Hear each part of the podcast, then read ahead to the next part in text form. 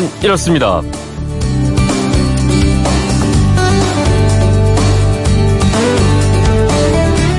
안녕하십니까 전종원입니다. 제도 개선이 필요하다 53% 아예 폐지해야 한다 42% 국회 특수활동비 얘기입니다. 지금 이대로는 안 된다는 여론이 95%에 달하는 거죠. 자, 이런 여론이 생긴 것은 2011년부터 3년간의 특수활동비 지출 내역 분석 보고서가 나왔기 때문인데 이 보고서는 어떻게 해서 나오게 됐을까요?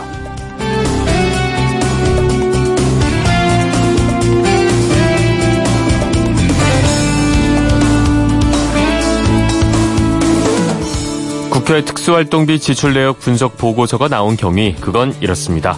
시민단체인 참여연대는요 오래전부터 국회에 특수활동비 지출 내역을 달라는 요구를 해왔습니다. 하지만 국회 사무처는 의원들의 의정 활동과 의원 외교 활동에 막대한 지장을 줄 수 있다는 이유로 내놓지 않았고요. 그래서 3년이나 소송을 벌인 끝에 겨우 자료를 넘겨받게 된 겁니다. 그런데 국회 사무처에서 이 특활비 자료를 어떻게 줬는지 아시나요? 1296건의 지출 결의서를 이미지 파일로 문서가 아니라 사진처럼 건네줬고요. 이 이미지 파일을 받은 참여연대가 연도별로 어디에 누구한테 얼마가 지급됐는지 정리한 것이 이번에 나온 특활비 분석 보고서입니다. 국회 사무처가 이 자료를 한사코 내놓지 않으려고 했던 건 내용이 알려지게 되면 여론이 심상치 않을 거라는 판단 때문이었을 겁니다. 그리고 예상대로 분위기 아, 심상치 않게 돌아가니까 여야는 특활비 제도 개선을 논의하겠다 이런 방침을 밝혔는데요. 하지만 시민사회는 그 국회 특활비 폐지를 촉구하는 서명 운동을 시작을 했습니다. 국회가 한다고 해놓고 흐지부지 시간만 끈 적이 많았기 때문일 텐데 아, 특활비를 지금껏 쌈짓돈처럼 써온 여야 국회의원들 과연 여론을 두려워하면서 쌈짓돈을 포기할 수 있을까 궁금해집니다.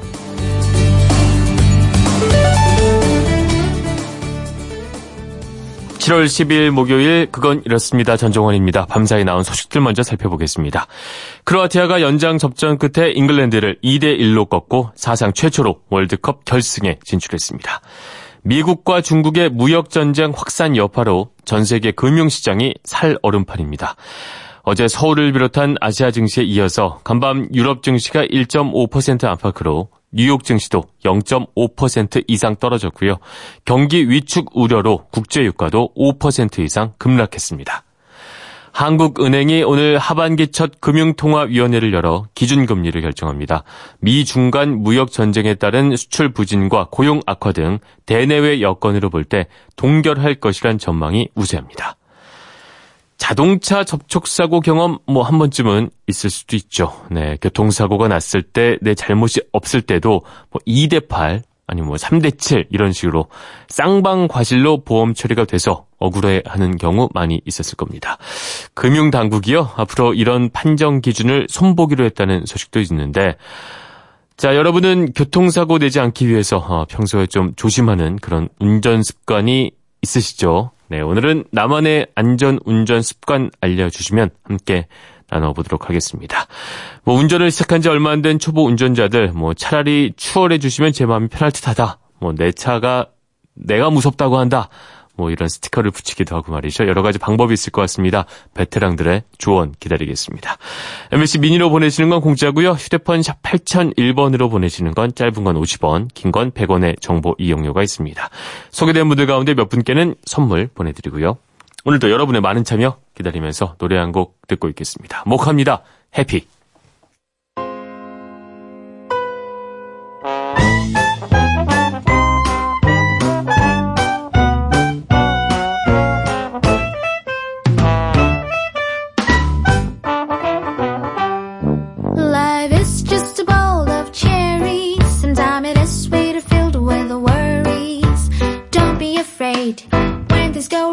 be strong.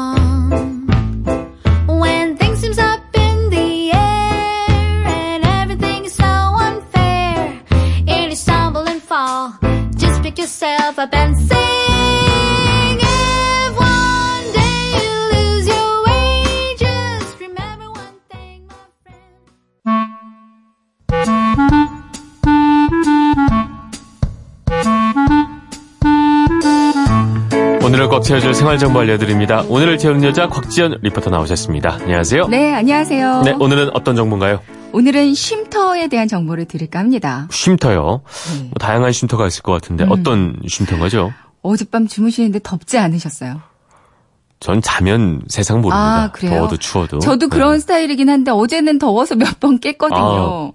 더웠어요, 그렇게 어제? 네, 더웠어요. 어. 어. 제 어, 낮 기온 막 열대야 나타난 곳들도 많았고요. 네. 어, 서울도 그렇고 지금 전국 대부분 지방 날씨를 봤더니 폭염주의보 내려졌고 폭염경보 내려진 곳들도 많더라고요. 네. 오늘 낮 기온 경북 의성은 36도까지 나오고 아이고야. 서울도 32도까지 오른다고 하는데요. 네. 근데 여기에 그냥 어, 기온만 오르면 모르겠는데 습도까지 너무 높잖아요. 그게 진짜 힘들어요. 네, 습도. 후텁지근합니다. 이게 당분간 폭염, 열대야가 계속 이어질 거라고 하는데요. 그래서 첫 번째 알려드릴 쉼터가요. 네. 무더위 쉼터 예요. 무더위 쉼터. 네. 너무 더울 때 좀 피해갈 수 있는 공간이 있다는 말씀이신가요? 네, 맞습니다. 네. 어, 정부의 폭염 종합 대책 중에 하나로 지역마다 무더위 쉼터가 운영되고 있거든요. 이제 폭염으로 인한 인명 피해 예방과 취약계층의 건강 보호를 위해서 운영이 되고 있는 건데 섭씨 26도 이하의 실내 온도를 유지하게끔 정부가 지정한 장소들입니다. 네. 그러니까 에어컨이 빵빵하게 구비되어 있는 곳들이라고 보시면 되겠어요.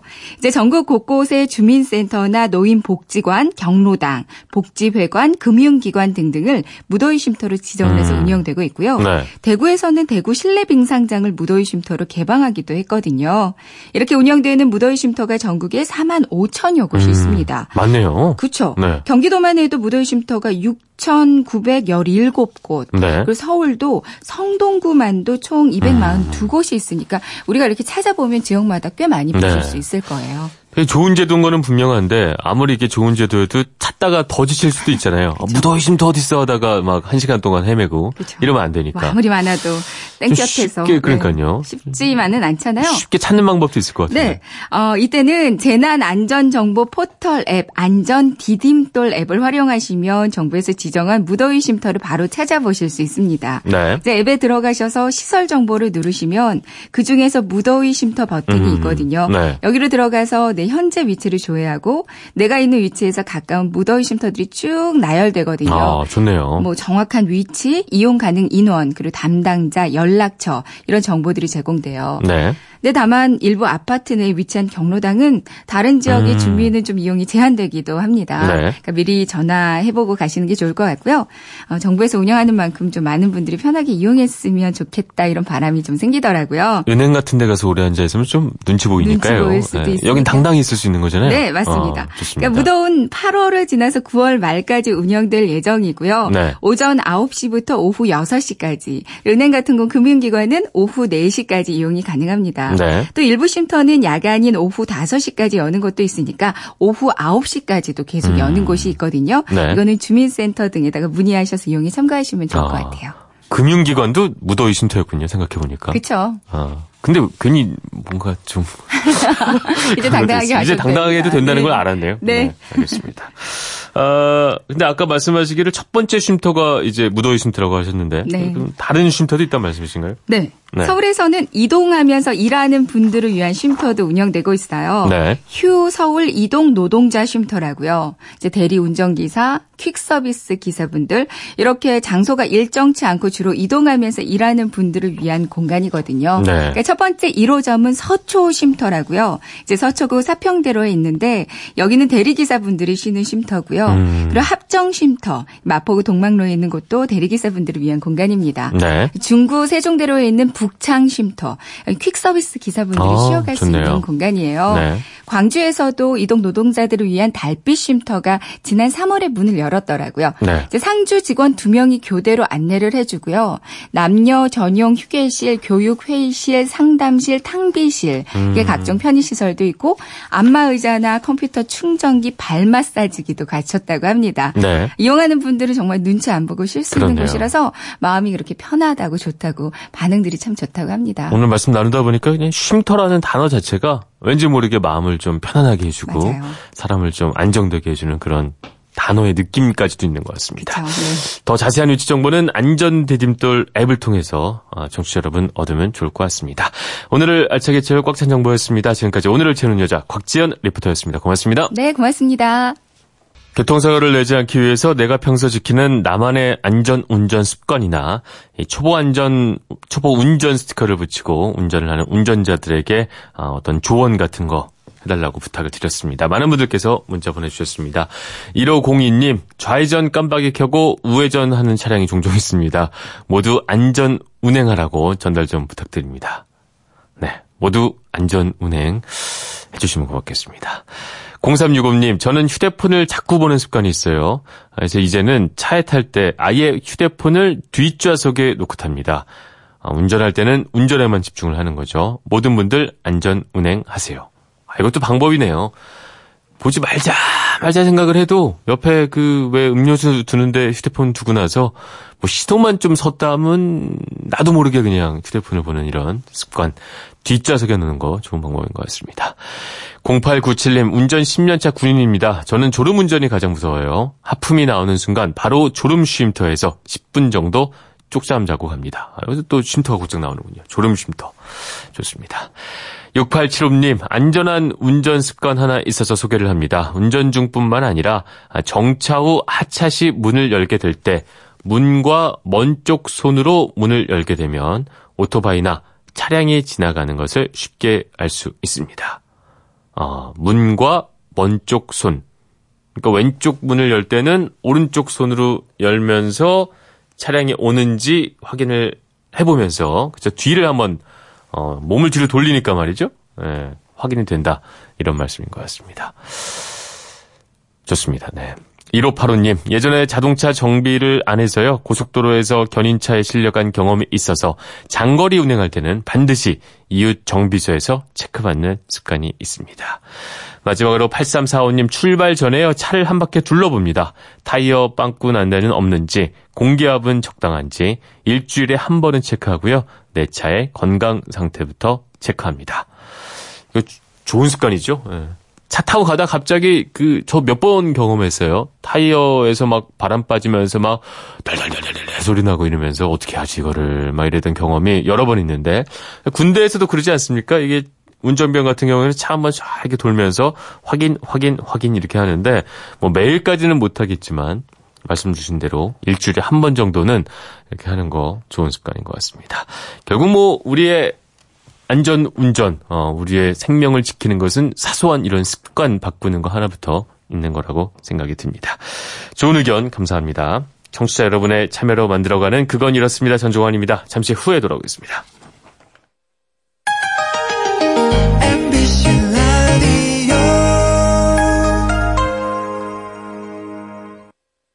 왜라는 말을 다른 나라 사람들은 어떻게 소리낼까요? 세상의 모든 왜라는 궁금증에 대한 대답을 들려드립니다. 궁금증에 대한 가장 친절한 설명서. 그건 이렇습니다.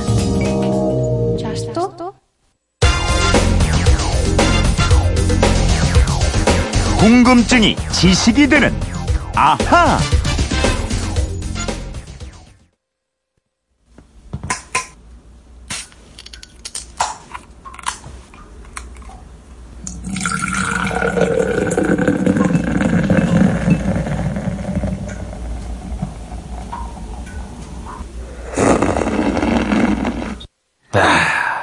뭐 새벽부터 사람 마음을 이렇게 심란하게 만드네요.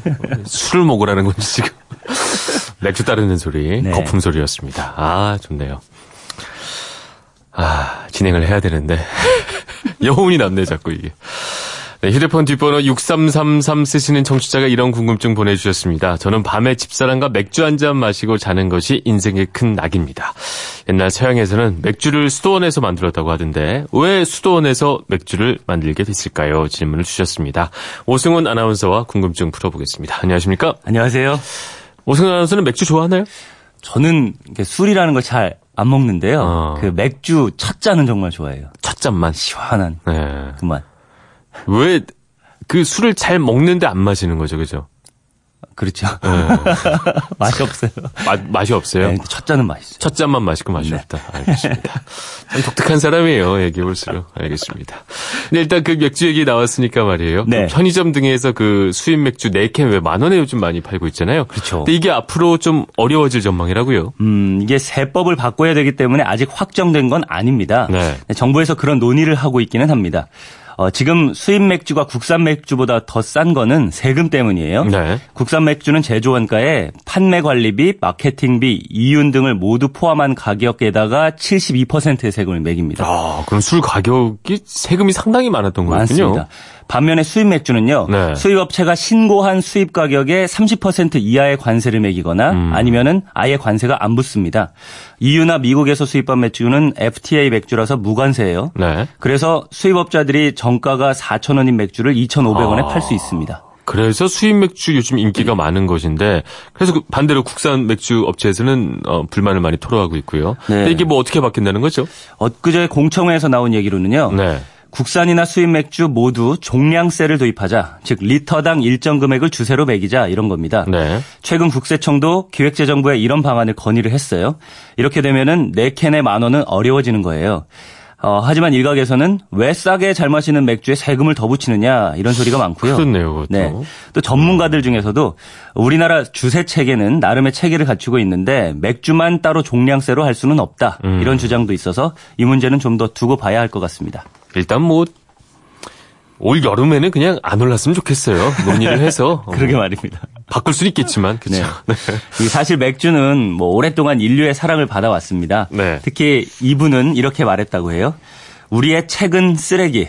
위대하게 하는 건 맥주뿐. 맥주는 우리를 즐겁게 한다. 아 이 말이 독일이 자랑하는 대문호 게테가 한 말이고요. 그렇군요. 예, 이런 미국인도 있습니다. 네. 맥주는 신이 우리를 사랑하고 우리가 행복해지기를 바라는 증거다.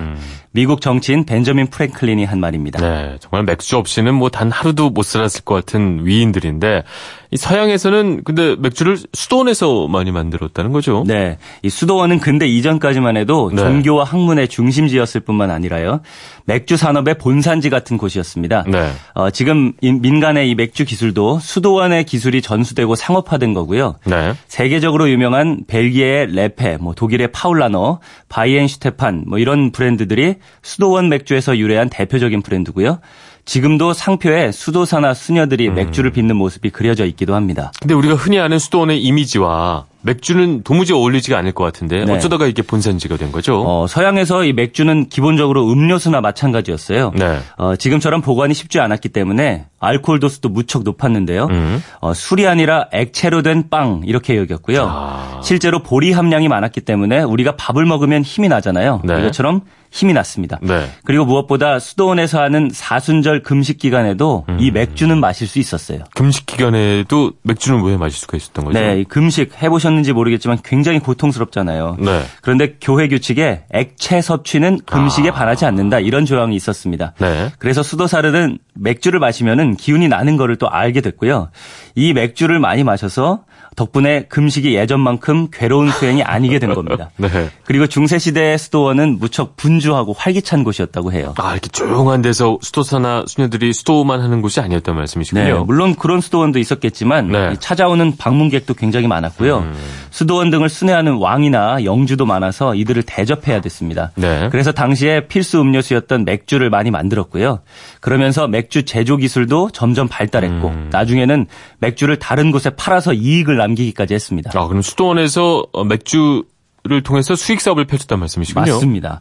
특히 맥주를 많이 마신 독일에서는요. 네. 바이에른 지역에서만 300곳의 수도원이 양조장이 있었다고 하니까 아. 유럽 전체로 보면 엄청나게 많은 거였는데요. 네. 네, 수도원에서 만든 이런 맥주가 종교 개혁을 일으키는 데에도 결정적인 역할을 했습니다. 아, 그 마틴 루터가 면죄부 파는 카톨릭에 저항했던 그 종교 개혁 말씀하시는 거죠? 맞습니다. 네.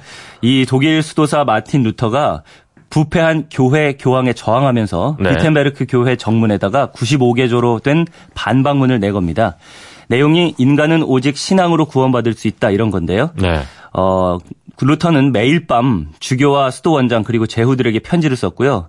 사람들이 모이는 곳으로 돌아다니면서 가톨릭 부패를 고발하는 연설을 하고요. 당시 권력자들은 뭐 그걸 보고만 있지는 않았을 텐데 말이죠. 그럼요. 네. 이 루터의 주장이 점점 번져가자 신성 로마 제국의 카를 5세 황제가 루터를 책문하기 위해서 제국 회의를 엽니다. 소환 당일 루터도 잔뜩 긴장할 수밖에 없었는데요. 네. 회의장에 들어서기 직전에 루터에게 1리터들의 맥주 한 잔이 전해집니다. 네. 루터는 이걸 단숨에 이 맥주를 다 비우고 힘을 얻어서 회의장에 들어갔다고 하고요. 네. 당당히 자신의 신념을 설파하면서 제후들의 아. 마음을 오히려 사로잡고 종교 개혁을 계속할 수 있는 동력을 얻게 됩니다. 정말로 맥주가 종교 개혁에 지대한 공을 세운 셈이군요. 아무래도 1리터 정도 마시면 자신감이 생기잖아요. 그렇죠? 그렇죠. 말도 잘 나오고. 네. 루터는 이후에 이 카타리나 폰 보라 수녀와 결혼을 하고 네. 종교 개혁 운동을 계속하는데요. 아내는 수도원에서 맥주를 양조하던 기술자였어요. 음. 그래서 루터 덕분에 아내가 루터는 덕분에 이 아내가 빚은 맥주를 날마다 마음껏 마셨다고 하고요. 네. 상담과 토론을 위해서 찾아온 손님들도 맥주를 마셔가면서 종교 개혁을 이어갔다고 합니다. 이제 뭐 밤마다 마시는 맥주가 좀 달라 보일 것도 같은데. 네. 근데 그 당시 마셨던 맥주와 지금 맥주 뭐 좀 다를 수도 있을 것 같은데 어떤가요? 어, 우리 인류가 맥주를 마시기 시작한 게 지금으로부터 7천년 전 네. 중동의 티그리스강, 유프라테스강 유역에서 살던 수메르인들이었고요. 중국에서 발견된 5천년 전 독이 그러니까 그릇에서도 네. 맥주로 추정되는 흔적이 남아 있습니다.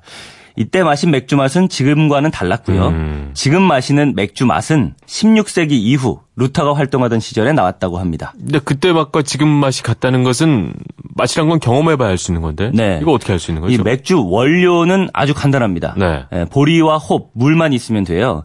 다만 이걸 섞는다고 맥주가 되는 건 아니고요. 발효 세균인 효모가 있어야 보리의 당분인 메가당이 알코올로 변하면서 맛있는 맥주가 됩니다. 네. 벨기에 루뱅대 연구진이 전 세계에서 쓰이는 모든 효모를 모아서 기원을 따져봤어요. 음. 오늘날 산업용 효모는 16세기부터 야생종과 구분돼서 진화하기 시작했다고 합니다. 그 외에도 또 그외 맥주 순수령 뭐 이런 것도 얘기를 들었던 기억이 예, 있는데. 그것도 바로 그 무렵입니다. 네. 이 맥주 순수령은 맥주는 보리와 홉, 물 이 세 가지로만 만들어야 된다. 이게 핵심이고요. 네. 1516년에 바이에른 공국에 비렐름 4세가 내렸습니다. 네. 이 순수령 덕에 북부 독일의 맥주를 쫓던 남부 바이에른 뮌헨 지방의 맥주가 네. 전세를 역전시킬 수 음. 있었다. 이렇게 얘기합니다. 네. 자, 그러면 여기서 이런 것까지는요. 과거 중세 시대에는 ale conner라는 이름의 영주가 임명한 맥주 검사원이라는 직업이 있었습니다. 네. 옛날 맥주는 모두 에일 맥주, 즉 발효가 상면 위에서 이루어지고 색이 진한 맥주였기 때문에요. 이름도 ale conner였는데요. 이게 요즘 또 우리나라에서 인기를 많이 얻고 있잖아요. 에일 맥주가. 네. 맥주 양조장을 방문해서 맥주 품질을 검사하는 게 1인 직업이에요. 에일 네. conner가요. 네. 예, 영국의 대문호 셰익스피어의 아버지인 존 아. 셰익스피어의 직업이 바로 ale conner였다고 합니다. 알겠습니다. 어떻게 보면 그 유럽에서 맥주의 역사가 이렇게 길었기 때문에 네. 그렇게나 다양하고 또 우리가 보기엔 좀 야 이런 것도 있구나 싶은 상품들이 많은 게 이렇게 긴 역사 때문에 가능했구나 이런 네. 생각이 듭니다. 6333님 덕분에 어, 맥주에 대한 어, 새로운 지식들 많이 알게 됐습니다. 준비한 선물 보내드리겠고요. 궁금증이 지식이 되는 아하 이제까지 오승훈 아나운서였습니다. 고맙습니다. 감사합니다. 네.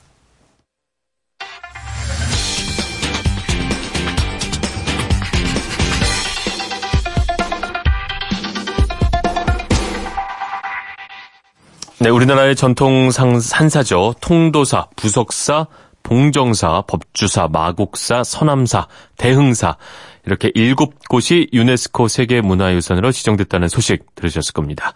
아, 실제로 청취자분들 중에 해당되는 산사를 가보신 분들도 꽤 많을 것 같은데 궁금한 키워드를 알아보는 키워드 인터뷰 코너 오늘의 키워드 산사의 나라에 대해서 나의 문화유산 답사기의 저자이자 명지대 석좌 교수님이죠. 이용준 교수님과 이야기 나눠보겠습니다. 안녕하십니까?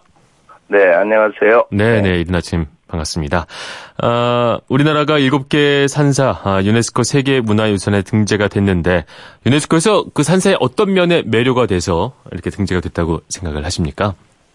어, 우리는 너무 흔해가지고, 네, 어, 절은 다 산에 있는 줄 알고 있는데, 네, 예, 우리나라처럼 그 계곡 기- 깊숙한 곳에 편안하게 앉아 있는 산사는 다른 나라에는 없습니다. 중국과 일본도 이런 스타일은 아닌 거죠. 아니죠. 네. 그 굉장히 험하죠. 네. 거기에 있는 산들은 네. 그리고 또 다운타운에 많잖아요. 네. 네, 그 우리도 삼국 시대에 처음에 시내에 있다가 그 선종이 유행을 하면서 네. 9세기 들어서 본격적으로 참선을 음. 위주로 하는 선종이 유행하면서 그 장보림사부터 시작해서 구산 선문이 열리면서 네. 그때부터 아주 확고한 산사의 전통이 생깁니다. 네. 예, 그래서 어, 서- 지금 산사라고 하는 말로 이렇게 돼 있는 것이 예, image of Korea 네. 어, 한국의 이미지를 이야기하는데 아주 중요한 역할을 할 걸로 생각하고 네. 어, 문화재청에서 어, 10여 년 전부터 준비를 해왔습니다. 네. 그 말씀은 그 선종 유행 덕분에 이제 우리의 절이 네. 다운타운에 있다가 산 중심으로 네. 이제 네. 만들어지게 그것- 됐고 그게 우리만의 특색이 됐다는 이런 말씀이신 그 거군요. 다음에 우리나라 자연 환경의 특색이 있죠. 네, 어떤 특색이 있을까요? 우리 국토의 70%가 산이라고 그러지만은 네. 그 외국에 한번 나가 보면은 우리나라가 금수강산이라고 한 말을 아주 절감하는 것이 네.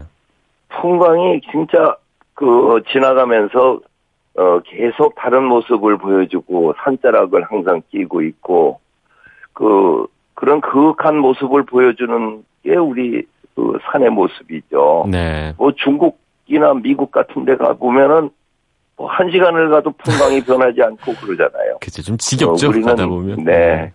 어, 우리는 영토가 좀 좁아서 그렇지. 네. 조목조목 요모, 이- 요모조모 생긴 거에서는 사람을 아주 살갑게 하고, 네. 그윽하게 하고, 그런 자연 환경과 함께 결합한 거예요. 네. 그러니까 불교의 처음에 그 인도에서 일어났을 적에 에, 절의 모습은 석굴 사원이 많, 많았습니다. 음. 아잔타 석굴에서부터 시작을 해가지고 네. 거기 아주 아열대 더운 지방 사람들이고 또 어, 석굴이 많잖아요. 네. 그래서 그 석굴 사원으로 만든 것이 실크로드를 타고 불교가 들어오면서 저 쿠마라 지바가 있었던 그 쿠차의 키질 석굴 네. 도낭은 우리 국민들도 잘 알고 있고 네. 그리고 저 감숙성에 들어와서 그 맥적산 석굴 그리고 이 3대 석굴로 꼽는 운강 석굴, 네. 용문 석굴, 석굴 사원의 나라죠. 네. 어, 그런 그 자, 종교가 그 나라의 자연 환경과 결합을 해가지고 독특한 그 문화를 낳은 것이 네.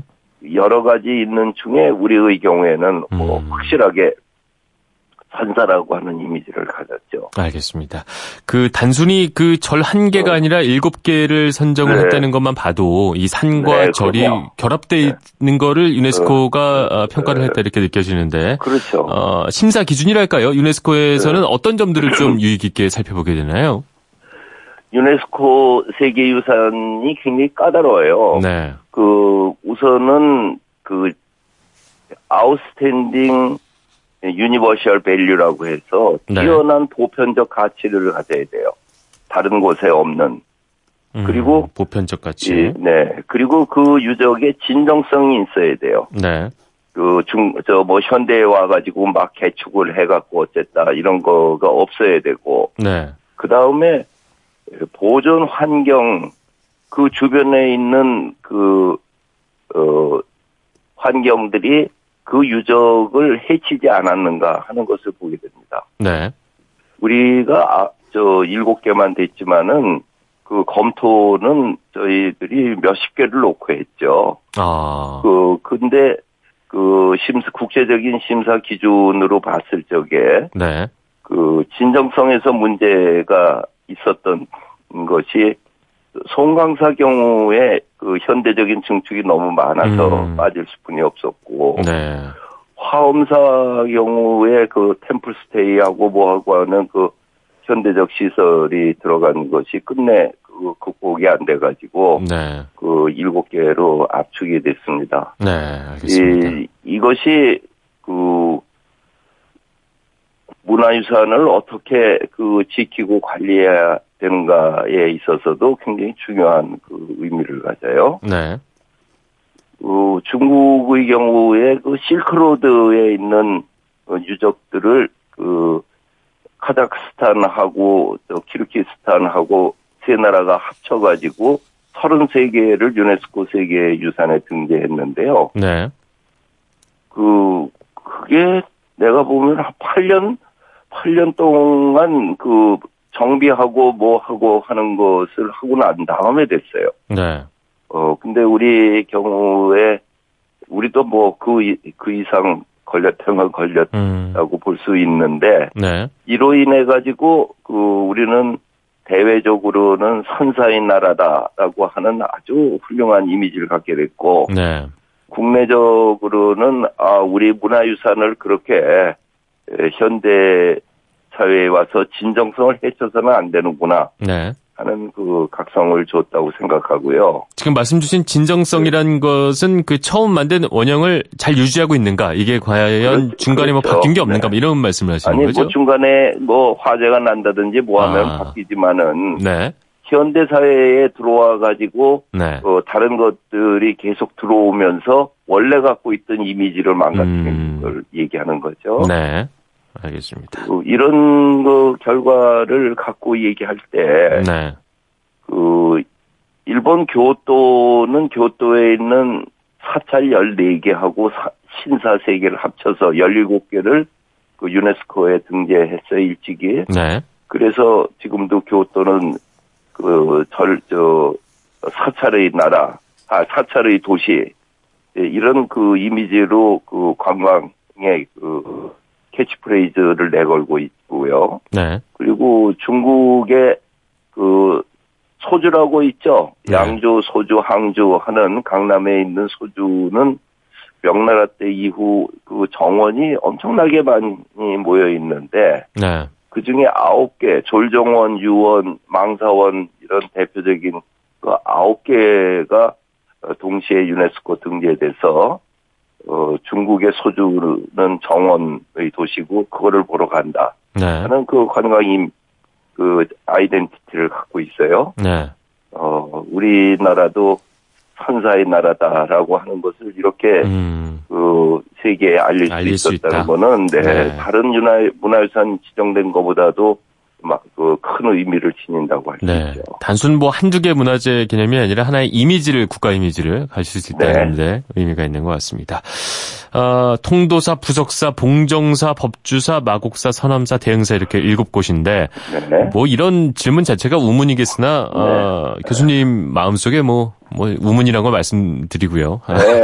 가장 그래도 난 여기가 제일 좋다. 뭐 취향은 있을 수 있으니까요. 어디가 제일 마음에 드시나요? 어, 내 취향보다도요. 네. 그, 저, 이코모스라고 그 심사위원단이 옵니다. 네. 네, 이 심사위원단이 왔을 적에 와서 그 가장 먼저 우리 선사에 감동받은 거는 부석사. 부석사요. 어, 그 산세 그 때문이겠죠. 네. 그렇죠. 그 산, 산자락을 다 끼고 있잖아요. 네. 소백산맥을 정원처럼 아름답죠. 무량수전에서. 네. 그, 그리고 뿐만 아니라, 어, 외국의 유명한 건축가들이 한국의 전통 건축을 와서 감동하는 거는, 네. 그, 지금, 부석사하고, 서울의 종묘하고, 네. 어, 안동의 병산서원. 네. 이 세 가지가 그 음. 가장 큰 감동을 주고 있고, 네. 그리고, 어, 덧붙여 얘기하자면은 지금 우리가 산사 이외에 또, 어, 유네스코 세계유산으로 이런 국가 이미지로 그 전해질 수 있게 준비하고 있는 것이 서원입니다. 서원이요. 네. 네. 그 음. 도산 서원을 비롯해가지고, 그, 뭐, 대형, 흥선대원군이 그냥 그 40여 개만 남겨놓고 다 철폐했지만은, 네. 그, 그, 와, 그, 저, 뭐, 한, 7, 800개 됐었죠. 네. 사진 1000개 됐었는데, 그 40여 개만 남았지만, 그 남았던 그 서원들이, 음. 그 지금도 그, 가보면은, 우리 역사 속에서 선비 문화가 어떻게 형성됐는가를 네. 보여주는 그런 그 컨텐츠를 갖고 음. 있기 때문에 가능한데 아까 얘기한 것처럼 그 진정성과 보존 환경 네. 어, 이것이 정비 음. 잘 정비가 되면은 어, 또 하나의 또 쾌거를 이룰 수 있다고 생각하고 있습니다. 네. 또 서원에 대해서 기대를 해보면서 이제 이번에 어쨌든 산사가 아, 세계 문화유산으로 지정이 되면서 아, 국내에서도 많은 분들이 찾을 것 같은데요. 마지막으로 이제 어, 이렇게 산사를 찾았을 때 어, 다들 좀 궁금합니다. 어떻게 어, 산사를 만끽할 수 있는 것인가. 물론 그냥 걷기만 해도 좋겠지만 네. 그래도 교수님만의 팁이 있을 것뭐 같아요. 유적지 가면은 네. 그냥 그 가장 유명한 대웅보전 하나 본다 뭐 이런 개념으로 저를 찾는데 네. 그 산사가 지정된 거에서 보는 컨셉으로도 네. 진입로 일주문에서부터 그 법당까지 가는 그 과정 네. 네, 그것도 우리는 그 문화유산이고 건축이고 네. 그리고 그 어, 전체 조경으로 받아들이거든요. 네. 그러니까 우리는 맨날 그러니까 스치듯이 가고 있는데 음. 그 산사가 없는 나라 사람이 와서 봤을 적에는 그 진입로 자체 자연경관을 그대로 정원으로 끌어안는 것까지도 어, 아. 하나의 가치고 멋으로 보거든요. 네. 우리도 그런 그 여유 있는 마음으로 그 사찰을 방문하면은 아 이게 너무 흔해서 몰랐는데 이게 음. universal value로는 정말 outstanding한 거구나 이런 네. 거를 느낄 수 있지 않을까 싶습니다. 알겠습니다. 특별한 어떤 건축물 하나보다는 거기까지 이르는 과정을 좀 충분히 즐기면서 산사를 즐기면 그 의미를 되새길 수 있을 것 같습니다. 한국의 산사에 대해서 유홍준 명지대 석좌 교수님과 이야기 나눠봤습니다. 오늘 말씀 감사합니다. 네. 기상청 연결해서 날씨 알아보겠습니다. 이온 리포터 전해주시죠. 네, 습도가 높아서 턱턱 숨이 막히시죠. 밤 사이에 기온도 충분히 떨어지지 않아서 자, 오늘은 여기서 마무리하고 저는 내일 다시 찾아오겠습니다. 지금까지 아나운서 전종환이었습니다. 목요일 아침이죠? 모두 힘내십시오.